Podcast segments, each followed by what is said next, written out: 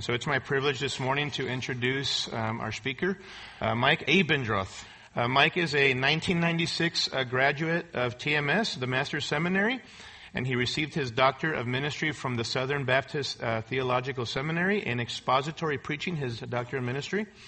Also, he's an adjunct professor at the European Bible Training, Training Center and a doctoral mentor at the Master's Seminary. And um, like I said, he, uh, Mike is a godly man. He is a godly husband to Kim, his lovely wife. Uh, godly father, I know, to his four kids, uh, three daughters and one son. He is a good friend of mine, and he's a man who absolutely loves to preach Christ. So come and preach Christ, brother.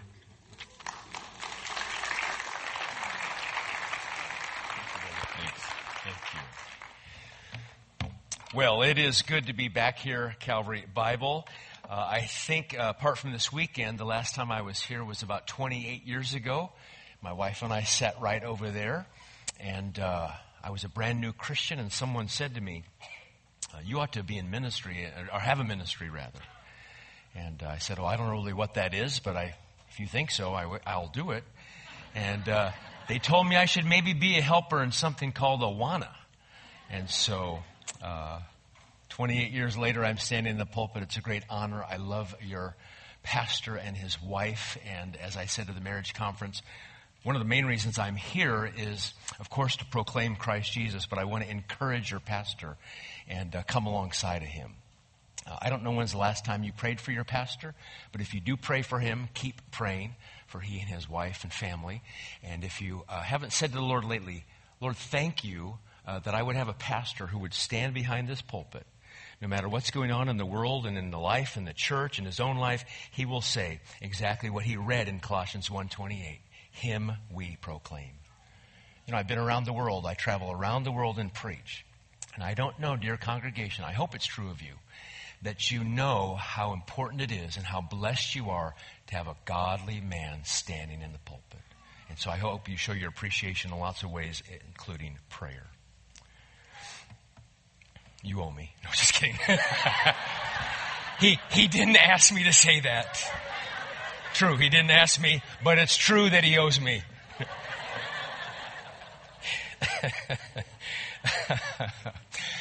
now, don't turn your Bibles there quite yet, but today we're going to look at Proverbs chapter 5. Many of you I know probably do what I do, and that is if it's the 11th, we read Proverbs 11. If it's the 28th, we read Proverbs 28 because it's, it's good to get wisdom from God. It's good to get wisdom from God that's actually ordained by Him. Can you imagine when the Lord Jesus came to earth? He could have easily said, Jonah's a myth, uh, all, all, the things in Numbers aren't true. And by the way, some of this stuff like Proverbs 5 and 6 and 7 that talks about sexual purity and immorality, uh, that, that's not really true. But in fact, Jesus did what instead? He affirmed it and confirmed it as the Lord God Almighty, putting His stamp of approval on that Old Testament. All scripture is inspired by God, breathed out, and it's good for you. So sometimes when we come to passages like this, we may be reticent because uh, we, we think we have children or you have to be careful how you talk. I just want you to know, dear Christian, dear parent, dear young person, everything in the Bible should be proclaimed from the pulpit without excuse. True? We shouldn't be embarrassed about anything in the Bible.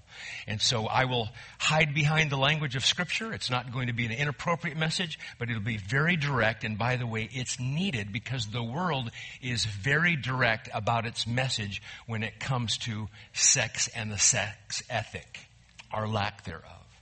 But before we look at Proverbs 5 that gives us what we would talk about as imperatives or commands or, or law for us, it's good to remember the lawgiver. So let's go to Ephesians chapter 5 and couch everything so it just does not become morality. Uh, I think every sermon that's ever preached, every Sunday school that's ever taught, every VBS that's ever delivered has to have the life of Christ, the death of Christ, the resurrection of Christ, the exaltation of Christ for the message to make sense. If you can just give a morality message that makes sense without Jesus, it's not Christian. And of course, dear Christian, we are today celebrating the Lord Jesus, the risen Savior, on the Lord's day. So when we come to the book of Ephesians, it's very interesting to me in chapter 5 how we see this dynamic based on who Jesus is, who we are in Christ, and the outflow of that is sexual morality. And so it just, we just can't go to tell people, you know what, uh, you need to do this and you need to think that and you need to do more of that. It's in light of who you are in Christ. So to be reminded of that this morning, Ephesians 5 1, Therefore, be imitators of God as beloved children and walk in love. And when you think of love, you're thinking agape love, are you not? Self sacrificial, costly, for the benefit of another. As Christ loved us and gave himself up for us, a fragrant offering and sacrifice to God. Early on, Paul says in this chapter, I want you to walk in love. I want you to imitate the Lord Jesus with his agape, self-sacrificial love as you self-sacrificially love others. Because he's going to say in verse 3 and following, there's the opposite of self-sacrificial love. There's the opposite of agape. There's the opposite of giving. It's called sexual immorality and it's all taking. You think of Jesus and his, his sacrificial life and and death. He's giving. For God so loved the world, He, He gave. And He, He gives Himself up for us with this extreme illustration, the best illustration of love, because for the Lord Jesus, divine love is all give. Right? But sexual immorality is all get. It's all take. And do you see the context there? Do you see the difference? Verse 3, but, contrast, sexual immorality and all impurity or covetousness, which must not even be named among you as is proper among the saints. Let there be no filthiness, nor foolish talk, nor crude joking, which are out of place. But instead, let there be thanksgiving. For you may be sure of this, that everyone who is sexually immoral or impure, or who is covetous, that is an idolater, has no inheritance in the kingdom of Christ and God. And by the way, it's easy to be deceived with this because we have friends and relatives and loved ones, but the text is clear, verse 6. Let no one deceive you with empty words. For because of these things, these sexual sins as a lifestyle, the wrath of God comes upon the sons of disobedience. And so to couch Proverbs chapter 5, I just want you to think about it in a Christian fashion. If I can make up words, I want you to think of Proverbs 5 Christianly. Right? I want you to read your Old Testament as a Christian. I want you to think to yourself, yes, the Proverbs are important. They're commands, they're imperatives, they're law, but they're in context of who you are in Christ Jesus. And in Christ Jesus, you are in the one who at his own life, his own sacrifice, gives himself. True or false? Greater love has no man than this, that a man lay down his life for his friends. True or false? I hope say true because it's John chapter 15 verse 13. Our congregation back in Massachusetts always knows if he says true or false, it's probably a Bible verse, say true. But I could trick you on this one, true or false. He loved me and gave himself for me. That's Galatians 2:20. 1 John 3:16. We know love by this that he laid down his life for us and we ought to lay down our lives for the brethren. So dear Christian, I just want to remind you everything that the Lord has done for you this is going to be a response to Him. By the way, if you're not a Christian here today, this won't make any sense. Can you imagine the Christian sexual ethic for the unbeliever? It makes no sense. But because we all, myself included, have had great sins and still sin, there's a lot of guilt that we have. The grace of Christ Jesus is greater than our guilt, is it not? Right? When Jesus said, it is finished, He assuaged God's wrath for all of our sins, including sexual sins, by the way. And since my guilt was great and His grace was greater, I should respond with what? Gratitude. An obedience with gratitude, a, a, joy to say, you know what, I'm not going to earn my salvation by staying pure, but because of who Jesus is and who He was and the pure one, I want to live a life commensurate with my calling, right? That's Ephesians chapter 4. Walk in a manner what? Worthy of your calling. If this is a, a scale here, you know, you, you balance weights and stuff, what's this part called? Fulcrum. Okay, that's what I. Sometimes when I ask questions, I don't know the answer and I'm trying to get them, but I, I knew the answer on that one. Chapters 1, 2, and 3 of Ephesians, who you are in Jesus. He, he chose you in eternity past. The Son died for you. The Father chose you. The Son died for you. The Spirit sealed you. God's rich in mercy. By grace you've been saved through faith. That's weighty stuff. So chapters 4 through 6 you live in a, you live a life commensurate with your calling to kind of balance it out. That's what he's saying, including with your sexual life. So in light of that, let's turn to Proverbs chapter 5 because I think now we're thinking in a Christian fashion of how we look through anything when it comes to complaining, who am I in Christ is the place to start. When it comes to me ministering, who am I in Christ to start. When it comes to Proverbs, you ought to regularly remember that these are in the context of who I am in Christ. Super simple outline. Number one, avoid sexual immorality, run from it, be like a Joseph. Number two, enjoy sexual morality. I think I learned that in seminary. And in fact, it is the outline with maybe a PS God is watching everything. And uh, what we'll notice right from the beginning with the outline, if my outline is true, here's what you should notice. The Christian sexual ethic, friend, is not don't. It's not no. It's not, it's re- revolting. It's, re- it, it, it's disgusting. Sexual immorality is in fact, but when it comes to this idea, God is a creator. God has invented our bodies. God has invented sex. God has invented all these things that we'll look at here. And His ethic is not don't.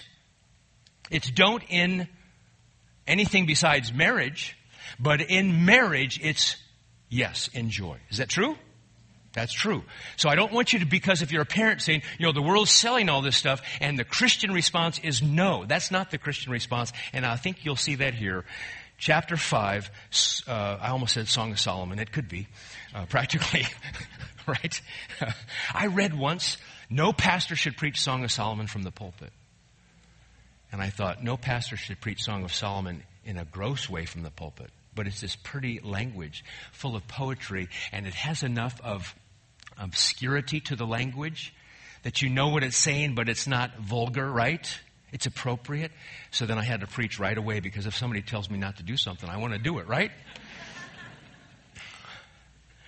The world is going to sell your children and you day by day with the siren song. Here's how you should think about sexual fulfillment. But we should learn a lesson from Eve to see with our ears and listen to what God's word said, right? avoid immorality, enjoy morality when it comes to sex, God is watching. Okay, ready? We're just going to walk through this passage and you're just going to just kind of feel yourself drawn in to a father talking to a son. P.S. As I talked about it yesterday, I hope you dads regularly talk to your children about this. And moms too. Here comes the avoiding part. Starts with a warning. My son, Proverbs 5 1. Be attentive to my wisdom.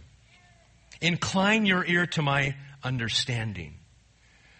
It's parental instruction. If you, if you like homeschooling, this is in fact homeschooling. Very dear. Here is sex education from God's perspective. And I like the way he talks. Be attentive to my wisdom. I probably would not be as articulate as that. I'd probably just say to my son Luke, listen up. Heads up right? This is important. He, he, he, wants to, to get your attention. Everyone listen. And by way, the way, with this topic, we usually have attention, right? Because we realize it's an important thing, it's a damaging thing, it's a wonderful thing all at the same time. Be thoughtful about this, be prudent about this, be wise about this. Verse 2 why? That you may keep discretion and your lips may guard knowledge. verse 3, you're going to notice something that's going to happen in this warning. You're either going to listen to the adulterous woman, the sexually immoral, or you're going to listen to your dad. And in this case, Scripture. People are talking. You're going to listen to them, or you going to listen to the Lord? Who will, to whom will you listen? For the lips of the forbidden woman drip honey.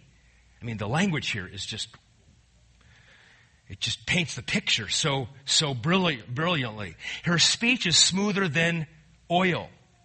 It's going to be her words are the Lord's words. And it's not even going to be the kisses of her mouth, it's going to be the way she talks.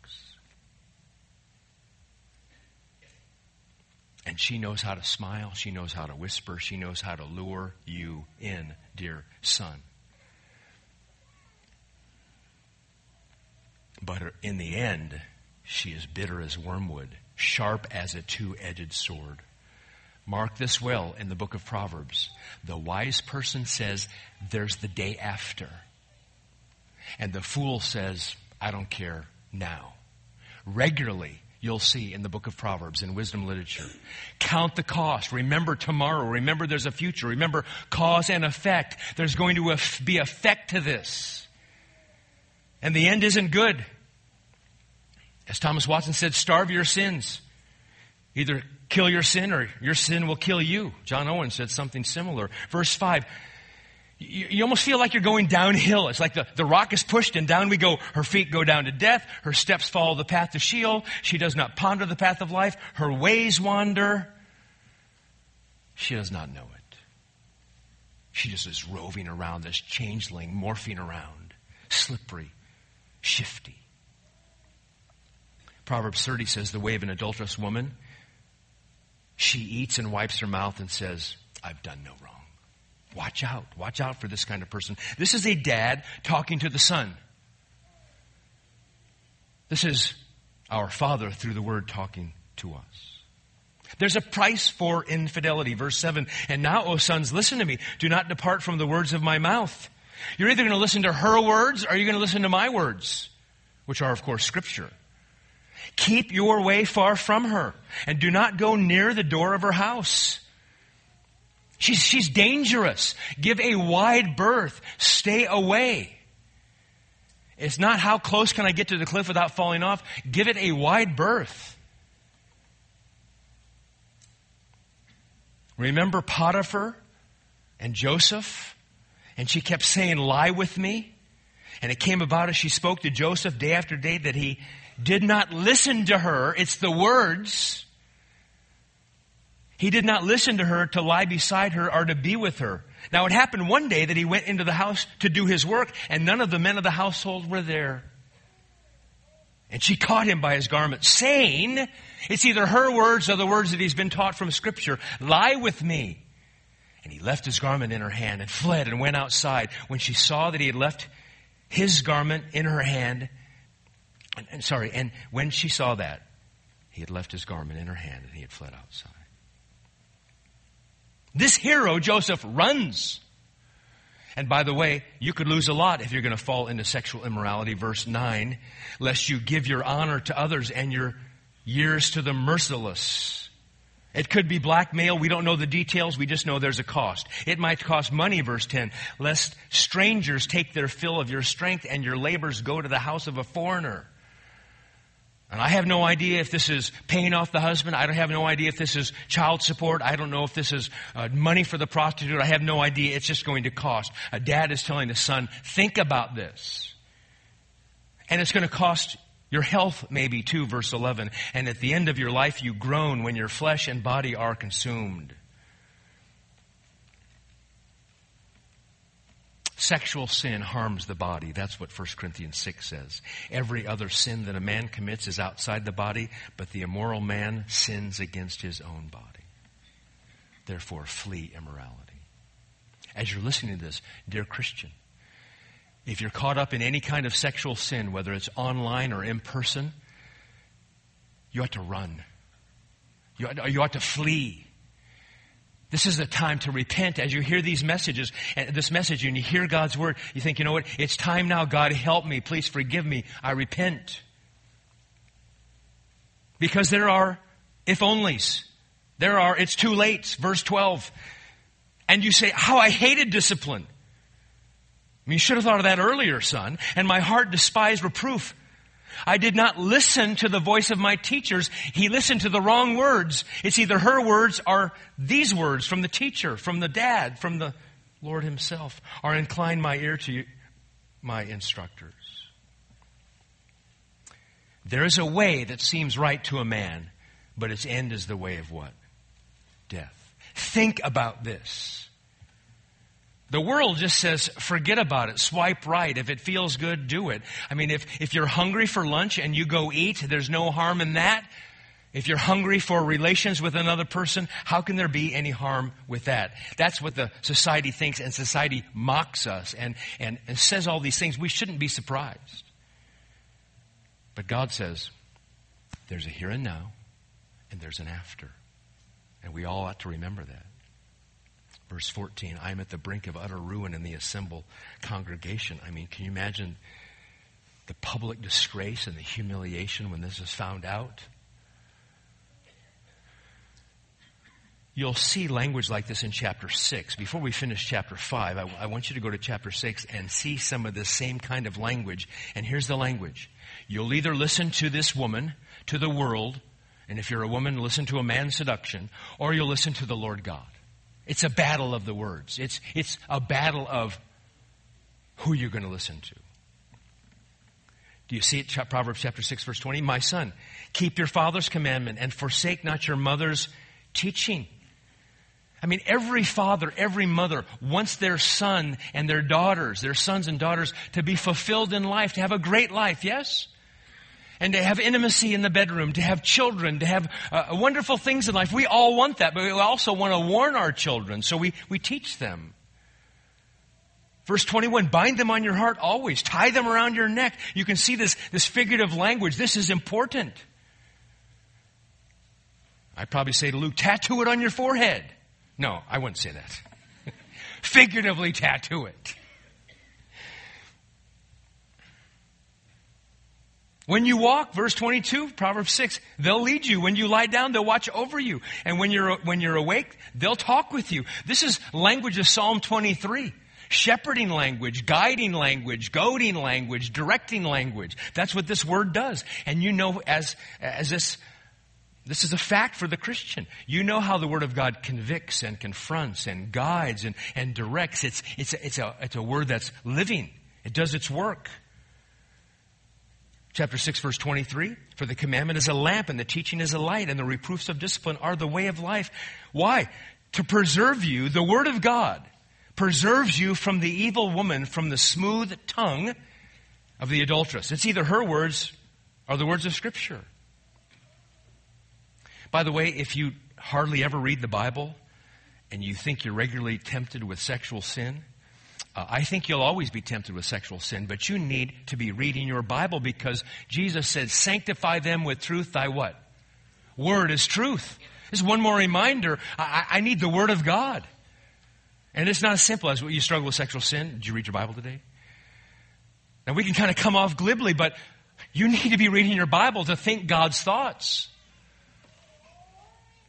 Do not desire her beauty in your heart, verse 25. Do not let her capture you with her eyelids. It's about the heart. It's about coveting in the heart. She, she knows what she's doing. And of course, the true is for the opposite sex, but here he's talking to the son. For the price of a prostitute is only a loaf of bread, but a married woman hunts down precious life. It's going to cost you. This married woman is acting like a prostitute, but she didn't even charge. That's the point. Can a man carry fire next to his chest and his clothes not be burned? Illicit sexual activities like playing with fire. Or can one walk on hot coals and his feet not be scorched? So is he who goes into his neighbor's wife. None who touches her will go unpunished. And by the way, you see the comparison, how this lesson is pushed. Verse 30 People do not despise a thief if he steals to satisfy his appetite when he is hungry. But if he's caught, he'll pay sevenfold. He'll give all the goods of his house. But he who commits adultery lacks sense. He who does it destroys himself. He'll get wounds, dishonor, disgrace will not be wiped away. For jealousy makes a man furious. He will not spare when he takes revenge. He will accept no compensation. He will refuse though you multiply gifts. And so, dear Christian, since Jesus has saved you, you want to make sure there are things that you say yes to, but the things you say no to and you avoid. I've had people say to me, you know, there's things going on in the office and, and this girl I'm flirting with and this, that, and the other and all that stuff. And, and I said to this one guy, you ever consider getting a new job? Oh, oh no. Well, there's an after. To what extent do we have to mortify the flesh? People will write me and they'll say, well, my, you know, my husband's watching pornography and, and what do I do? And I say, does he have a laptop? What does he watch the pornography on? Yes, a, a MacBook Pro, 3000 bucks. I said, there's two kinds of hammers, generally speaking. Uh, there's a claw hammer and there's a ball peen hammer, and ball peen hammers work real fine. Oh, I just couldn't do that. Okay, well, you asked me my, my question, a question. Maybe next time you call me and say, I have a question for you, and I'd like you to give me the answer that I want to hear. See, compared to me, Kempis is nice. That's part of this whole strategy. You see what's going on here? I do that for a second homiletically because this is heavy stuff and I just want us to kind of take a breath. Okay, we just, we relax it for a second. But this is important. The, the way we live, our Creator has made us to honor Him and it's very important. It's serious. And the world just keeps, I mean, it gets the bullhorn out and just says exactly the opposite. If you go to Proverbs 7, the way Solomon paints this picture, it's certainly not pornographic, but it's pretty graphic. It gets your attention. There's something about sitting down with a son and teaching them the Bible. And I always tell parents, you know, don't act bored when you teach the children the Bible because they're going to get bored. It's kind of like, okay, kids, it's family Bible time. Daddy loves the Bible. Daddy can't wait to teach you the Bible. Oh, I love the Bible. Let's see what God says today. That's how you should teach your kids. It shouldn't be, all right, kids, it's time for Bible study. You're going to love it.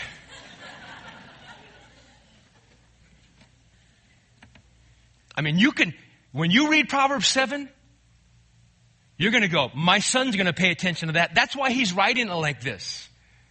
You can say things in an epistle, run from sexual immorality, and then you can talk this way. And you're like, okay, this adds. This is a different way to say the same thing. My son, verse 1, keep my words and treasure up my commandments with you. Do you notice? Either listen to her words or his words. Keep my commandments and live. Keep my teaching as the apple of your eye. Get poked in your eye, it hurts. You're going to guard that. I wear glasses before I ride the bicycle. Bind them on your fingers. Write them on the tablet of your heart. I could say, hide God's word in your heart that you might not what? Sin against Him. I've listened to so much music in my life as a disc jockey. Sometimes I can just think of a lyric that matches a situation. It's just default. So in my mind, I want Bible verses that match the situation. So instead of thinking about, I don't know, what's an innocuous band? Toto. Um, I've met two people recently that think that's the greatest rock band of all time.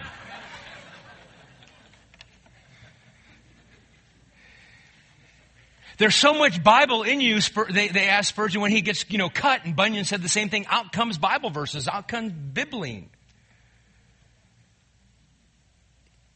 Verse 4, say to wisdom, you're my sister. This is wedding vow language. Call insight your intimate friend. I will take this person to be my wedded wife. I'm going to say to wisdom, you're my wife. Or my family. Why? To keep you from the forbidden woman, from the adulteress with her smooth words. See it? Her words are the Lord's words. And here comes the illustration. It, by the way, is a devilish drama. For at the window of my house I've looked out through my lattice. I don't know if Solomon's thinking about his father or not, maybe. I've seen among the simple, I've perceived among the youths a, a young man lacking sense.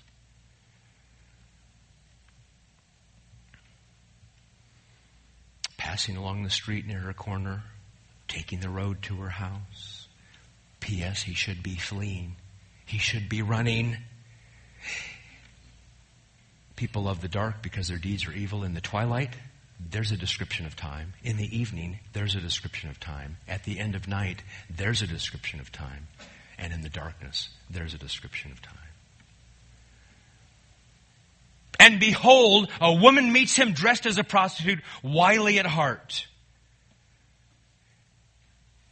She's telegraphing her intent. She's not beating around the bush. She's advertising what she wants. She's loud, she's wayward, her feet do not stay at home. Now in the street, now in the market, at every corner, she lies in wait. She's looking for you, young man. They're out there. And the same's true for young ladies. He's out there. She seizes him, verse 13, kisses him with a bold face. Mark this, she says to him. It's a battle of the words.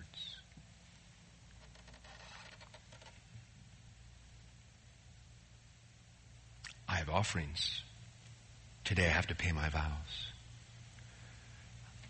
I'm not a pagan.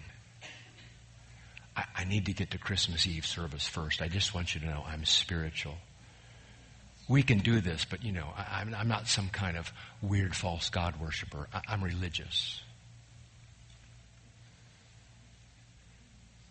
These are all her tactics. She's talking. These are her words. I, have already been to the service. I've sung some songs about Jesus. I've, I've, I've had communion. Everything's fine. And by the way, verse 15, so now I've come out to meet you, to seek you. Eagerly, I've found you. How hypocritical she is. She's not looking for him. She's looking for a naive youth who won't listen to the words of Scripture. And by the way, it's going to be fun, young man. I've spread my couch with coverings, colored linen from the Egyptian linen. I perfumed my bed with myrrh, aloes, and cinnamon. I did this for you, every expense for you. Imagine the delights waiting for you. And she's talking. It's a battle of the words. Come, let us take our fill of love. It's sexual love, by the way, there. Until morning, let us delight ourselves with love. Drinking regularly in the Bible is a metaphor for sexual activity. I remember with uh, my kids, uh, we live in, in, in Massachusetts um, most of the year, and we don't have public sewer. We have a septic uh, that needs to be pumped out every couple years. And so, boy, when that thing's pumped out, it smells bad. And I thought, Hey, son, that's a perfect illustration. When they have to take the septic stuff out, the sludge, did you know they call it sludge?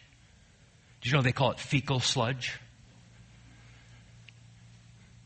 The way the writer is setting this up is you go to 7 Eleven, you get one of those family gulp size things, right? Not 32 ounces, not 44 ounces, but the family gulp, 64 ounces and you get some of that crushed ice and you just dip it into the fecal sludge. Here you go. Bottoms up. And we're going to see in just a minute. On the flip side, in marriage, Evian water. Drink water from your own cistern. Anybody sleeping yet?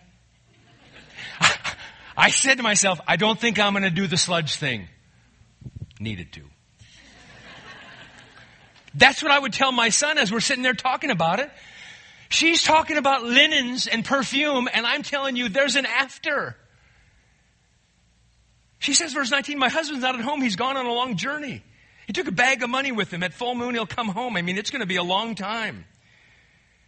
You're going to listen to someone with much seductive speech. It's a battle of the words. She persuades him with her smooth talk. It's a battle of the words. She compels him. And by the way, this is the after. This is the doctrine of adultery. All at once he follows her as an ox goes to the slaughter, or as a stag is caught fast. When you see all at once in Scripture, or suddenly in the Old Testament, most every one of the 25 times means doom. The arrow pierces its liver, bird rushes into the snare. He does not know that it will cost him his life. An animal is so stupid it sees no connection between a trap and death. And morally stupid people fall into the same trap. It's a battle of the words, verse 24. And now, O sons, listen to me. Be attentive to the words of my mouth. So that's the first part. Avoid sexual immorality. Online or real. It's a battle of the words. But now we turn the page and now we have the good news. Now we have the positive side. By the way, this is how you should teach your children about anything. Remember Ephesians chapter 4? Don't lie. Tell the truth. Don't steal. Work. Right? So, here, avoid, but now enjoy. So this is the second half of our outline in Proverbs chapter 5. Let's go back there. Enjoy sexual morality. We're talking about in a marriage. We're talking about with a man and a woman who've always been a man and a woman. I'm sad to say that. We're talking about marriage love, conjugal love. Hebrews 13, the marriage bed is undefiled. That's what we're talking about here. A dad talking to his son. If you weren't here for the conference, uh, for the men's breakout session, sadly, most dads, because they're embarrassed to talk about sex with their children, instead let the world tell them. So, for the sake of your kid, why don't you just be embarrassed, open up your Bible, laugh a little bit, and teach your children the truth? Wouldn't that be better? That'd be better, because they're going to learn somewhere. So now we come to the good part enjoying sexual morality, the marital bed, husband and wife. This is an extension really of Genesis 2. I will make a helper for him suitable for him. It's not good for a man to be alone. And you're going to see Solomon is going to be talking about the marriage bed, and he's going to say things like, it doesn't impoverish. It's good. It's right. It's holy. No matter what your past is, no matter what the world's telling you, no matter what kind of sins you've committed in the past, the blood of Christ is enough to forgive. By the way, that's one of the reasons why I know Christ's death was so magnificent, because it can forgive sexual sins. Every kind of crazy sin, Jesus dies for those sins of everybody who would believe, and we stand spotless and white. That's amazing to me. So what's he saying in verse 15?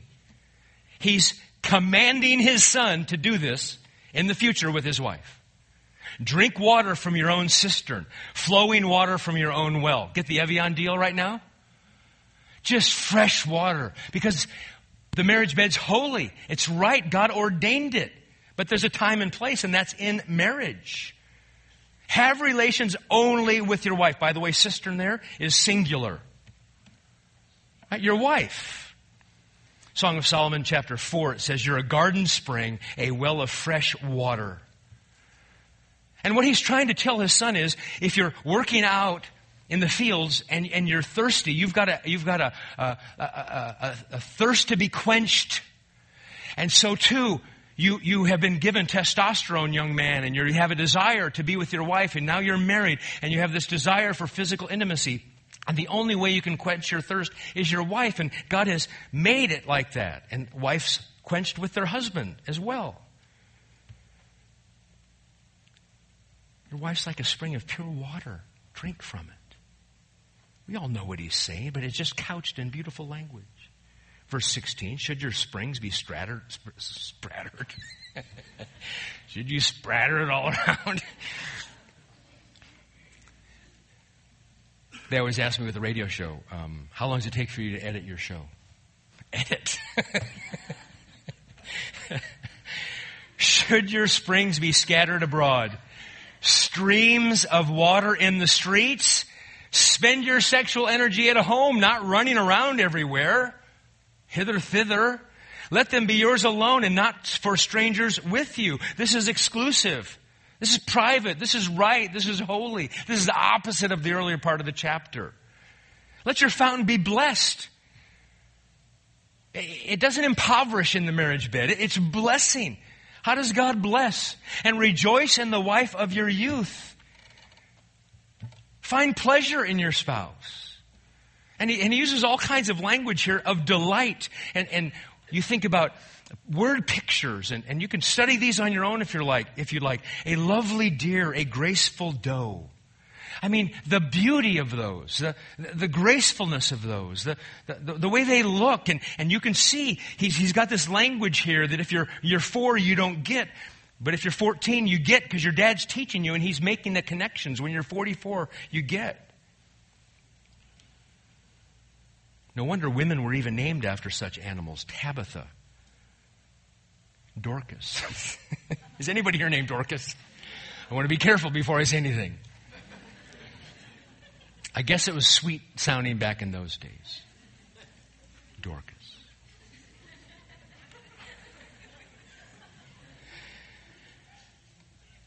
And this is about as far as he pushes it here, but you get what he's saying. A father talking to his son, inspired scripture. Let her breast fill you at all times with delight. Be intoxicated always in her love.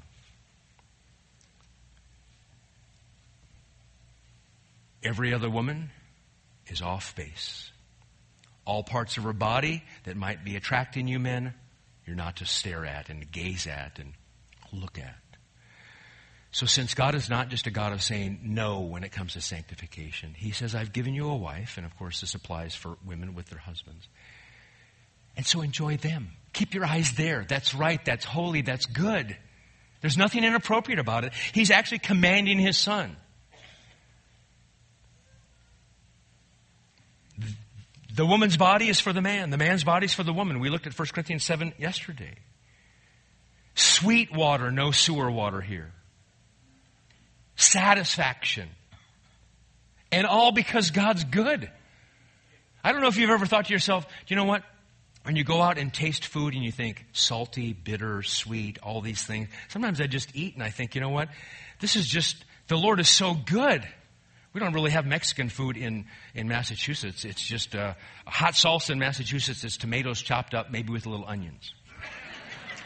And I'm going to have some salsa this afternoon. I'm going to think the, the, the way God has designed my tongue to taste all those things and eat. And can you imagine? He just blesses me. He's given me the greatest gift, forgiveness found in Christ Jesus. I don't have to pay for one of my sins, even though I deserve hell. I get heaven. And only but for love, he, he's my substitute. And if he gives me all those gifts, to show me how great He is, He gives me taste buds. He gives you wedding nights. He gives you romance with your husband. He gives you the marriage bed, dear couples. It's supposed to be seen as a blessing. God, thank you. No disapproval here. No kind of uh, a dad going, well, you know, or, or, a mom saying it's only for child raising. Uh, no, this is conjugal bliss. I know, I like it. I, I got to have some amen. Life's a drink. The language here, I'll be careful, is exhilarated, ravished, infatuated, to reel under the influence of. To lose the here's here's HALOT, the one of the most best uh, Hebrew uh, lexicons in all the world. To lose one ability to walk straight or stagger because of a consequence. Just be so exhilarated. You're just exhausted with your love for your wife. That's amazing. That's a dad talking to a son. I'm getting nervous already just talking about it right now.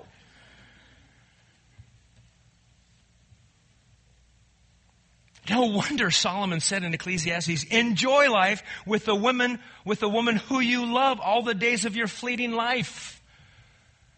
That's amazing. And then he gives a warning. He says, enjoy but then he says there's a warning. Avoid, enjoy, warning. God's omniscient. He's asking rhetorical questions at the end to make sure you're not captivated by another. It's almost like, son, avoid this woman, enjoy your wife to be, and uh, it's not that he forgot about the first part, but he wants to just drive that nail in one last time. For why should you, my son, why should anybody here at Calvary be exhilarated with an adulteress. You say, well, I don't really do it for real, but it's just my Facebook friends. Why should you, anyone here, be exhilarated with an adulteress and embrace the bosom of a foreigner? Don't do it. For the ways of a man are before the eyes of the Lord, and he watches all his paths. God's a God of knowledges. The darkness doesn't hide the gaze of the Lord. There's no secret place to commit sexual sin. Verse 22 His own iniquities will capture the wicked, and he will be held with the cords of his sin. He will die for lack of instruction. In the greatness of his folly, he will go astray. Now, I'm wondering, I, I can't put myself there, but I don't think that young son fell asleep during this little dad lecture. I don't think he was out there thinking, you know what, I just can't wait for this to get done. I think he was thinking, you know what, Dad, thank you for painting that picture. Thank you for giving me this instruction. It's important. Uh, Dad, I, I want to be that kind of man. Or if it was a, a woman receiving instruction from a mom, I want to be that kind of woman. And so this is, isn't written in a book for people back then. This is the abiding transchronological word, transcultural word of God. And so I, I look to you, dear Christian. You have to avoid sexual immorality. If you're in some kind of relationship now, you need to repent, online or real. Run. And if you're in a marriage, enjoy your spouse. And don't see it as impoverishing, but a blessing from God. I know what you're thinking, maybe. I know you're thinking, you know what? There have been some things in my past that I've done, and could God ever forgive me? Does God forgive sexual sin? Praise the Lord, He does. Aren't you glad? I'm so happy for that. Turn to 1 Peter chapter 1 as we close. I want you to know that even though sexual sin is so defiling, even though sexual sin, practiced as a lifestyle, shows that people need to be born again. For the Christian that struggles with sexual sin, and maybe it's just with your mind. I mean, we're thinking about, remember when Jesus said, if you look with a, at a woman with lust in your heart, you've committed what? Adultery? Right? We, we struggle with sexual sin and, and sometimes we fall. Talked to somebody just recently, you know, eh, if you struggle with sexual sin and you fall too much, certainly that means you lose your salvation. That, that isn't true at all. I just want you to be reminded of that paradigm one last time from the Heidelberg Catechism, and that is guilt, grace, and gratitude. That we have a lot of guilt. Even as Christians, we don't do what we are supposed to do, Romans 7. But friend, there is no condemnation for those in Christ Jesus. That should not make us want to sin. That should make us want to run from sin. But I like how Peter talks. Um, did Peter ever sin? You're like seven times 70 here. I just want you to get a glimpse of Peter writing. And if you've committed sexual sin and you want to know if God still loves you, dear Christian, he's not talking about sexual sin here, but it's for all sins. Verse 3. Blessed be the God and Father of our Lord Jesus Christ, who according to his great mercy has caused us to be born again to a living hope through the resurrection of Jesus Christ from the dead, to obtain an inheritance which is imperishable and undefiled and will not fade away, reserved in heaven for you, who are protected by the power of God through faith for a salvation ready to be revealed in the last time. In this, you greatly rejoice, even though now for a little while, if necessary, you've been distressed by various trials, so that the proof of your faith, being more precious than gold which is perishable, even though tested by fire, may be found to result in the praise and glory and honor at the revelation of Jesus Christ. And though you have not seen him, you love him. And though you do not see him now, but believe in him, you greatly rejoice with joy inexpressible and full of glory, obtaining as the outcome of faith, uh, uh, outcome of your faith, the salvation of your souls. The context for 1 Peter, there's trials, there's suffering, there's persecutions, they're persecuting you, and I know how people think in those things. I just want you to know you're safe and secure because salvation is of the Lord. You are regenerated monergistically. You're born again, God alone working. Is that true? That is exactly true. I did not on May 12, 1960 bear myself. I was born. And when you became born again, can you imagine the transactions that were made? And here's how God sees you every one of your sins, including sexual sins, that you would even commit as a Christian, even, placed on Jesus. God treated him as if he committed them, even though he never did. And then Jesus, who was tempted in every way, including this way, he was a man. All his perfect righteousness for those temptations that he stood up against and every other bit of obedience that the law required is placed on you. And God sees you as a perfect Christian, and God sees you as a righteous Christian. John Bunyan said, when asked, Are you righteous? And he said, My righteousness has been in heaven for 1700 years. My righteousness and your righteousness has been in heaven for 2,000 years. Dear Christian, you can be forgiven. And since you're forgiven, run from the rest. Repent from the rest and, and be free. If you're not a Christian, you've got bigger problems than just sexual sin. You've got all kinds of sins. You might even be sexually pure, but you have other sins.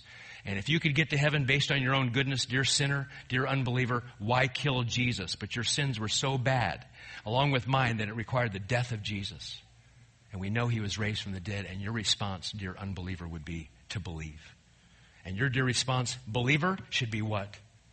Lord, thank you for forgiving sins and thank you for giving me instructions and help me heed the words of you, not heed the words of the world. Amen? All right, let's pray. Father in heaven, left to ourselves, we would not inherit the kingdom of God. But your son interceded. Your son intervened. Your son intercepted us because he was on a rescue mission.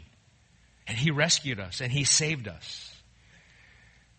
We're thankful that you have been patient with us as Christians. And in light of that great patience, help us to be beacons of light and purity that we might even teach our sons and daughters about the way of the Lord. And that is, there's forgiveness found in Jesus Christ and Him alone. In His name we pray. Amen.